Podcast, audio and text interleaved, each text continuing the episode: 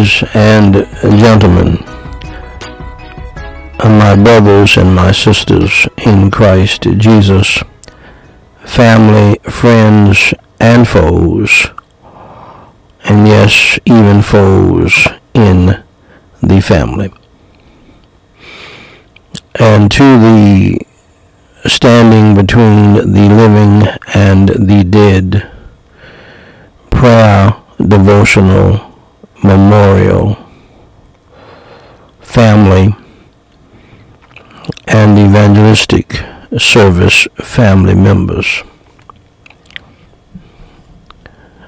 my beloved, this is Daniel Whyte III, President of Gospel Light Society International, with the Whyte House Daily Reading of the Chronological Bible, episode number 549, where I simply read the Holy Bible in the King James Version each day in chronological order.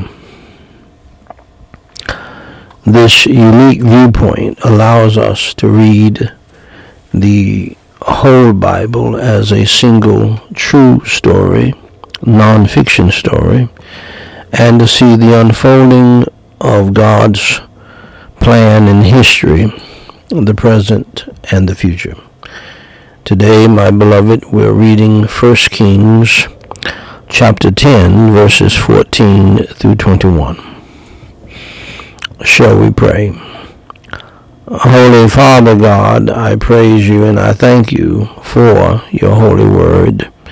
Grant me your energy, your strength, your unction, your anointing, and the power of your Holy Spirit to read your holy word, to understand it,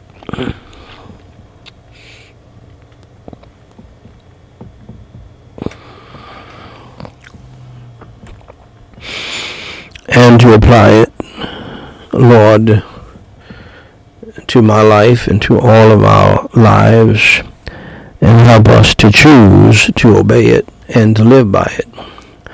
For your glory, praise, and honor, for the lifting up of your holy Son, Jesus Christ, and for our own good. In Jesus Christ's name we pray and for his sake. Amen. Ladies and gentlemen, brothers and sisters in Christ Jesus, I have the high honor and the distinct privilege and the great pleasure to read in your hearing, Thus saith the Lord, the Word of God, the Holy Bible, at 1 Kings chapter 10, verses 14 through 21.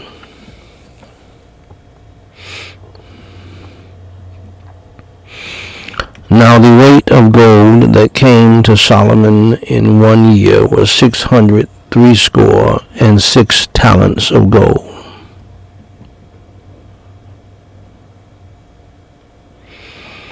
Beside that he had of the merchantmen and of the traffic of the spice merchants, and of all the kings of Arabia, and of the governors of the country. And King Solomon made 200 targets of beaten gold. 600 shekels of gold went to one target. And he made 300 shields of beaten gold. 3 pounds of gold went to one shield, and the king put them in the house of the forest of Lebanon.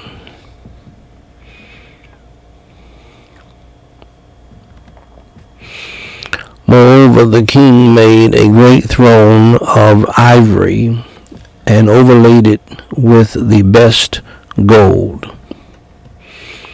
The throne had 6 steps, and the top of the throne was round behind, and there were stays on either side on the place of the seat.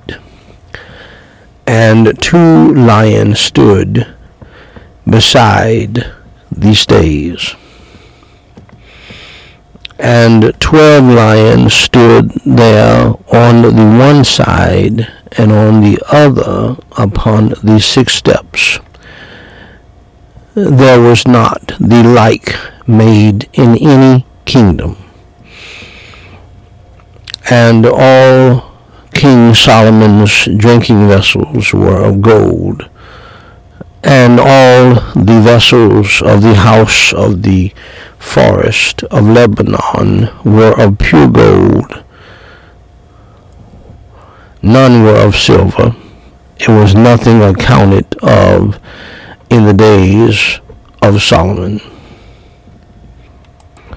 Shall we pray? Holy Father God, I praise you and I thank you for your holy word. I pray that you will help us to remember it and to understand it and to comprehend it. Help us to grow thereby. In Jesus Christ's name we pray and for his sake. Amen. Now, beloved, when I was a teenager, I wanted to get wisdom and knowledge. So I set out to read the Big Family Bible that was kept in the living room and that many families had in those days. We don't see them much today, but these are huge Bibles. But I couldn't get past Genesis chapter 2 before I got bored with reading the Bible. I just could not understand it. I found out later in life that you have to believe on Christ and get saved before you can understand the Holy Word of God, the Bible. So here is how I became a Christian, and here is how you can too.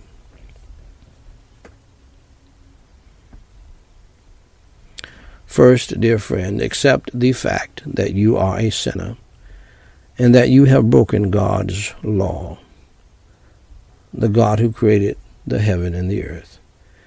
The Bible says in Romans 3:23, "For all have sinned and come short of the glory of God." Second, accept the fact, dear friend, that there is a penalty, there is a punishment for sin. The Bible states in Romans 6:23, "For the wages of sin is death."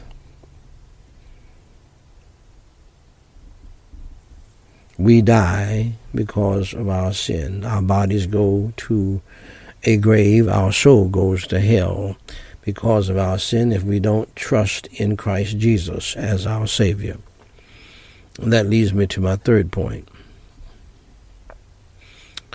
Thirdly, accept the fact that you are on the road to hell. Jesus Christ said in Matthew 18:8. Jesus Christ said in Matthew chapter 18, verse 8, in the Holy Word of God, "Wherefore, if thy hand or thy foot offend thee, cut them off, and cast them from thee. It is better for thee to enter into life halt or maimed, rather than having 2 hands or 2 feet to be cast into everlasting fire."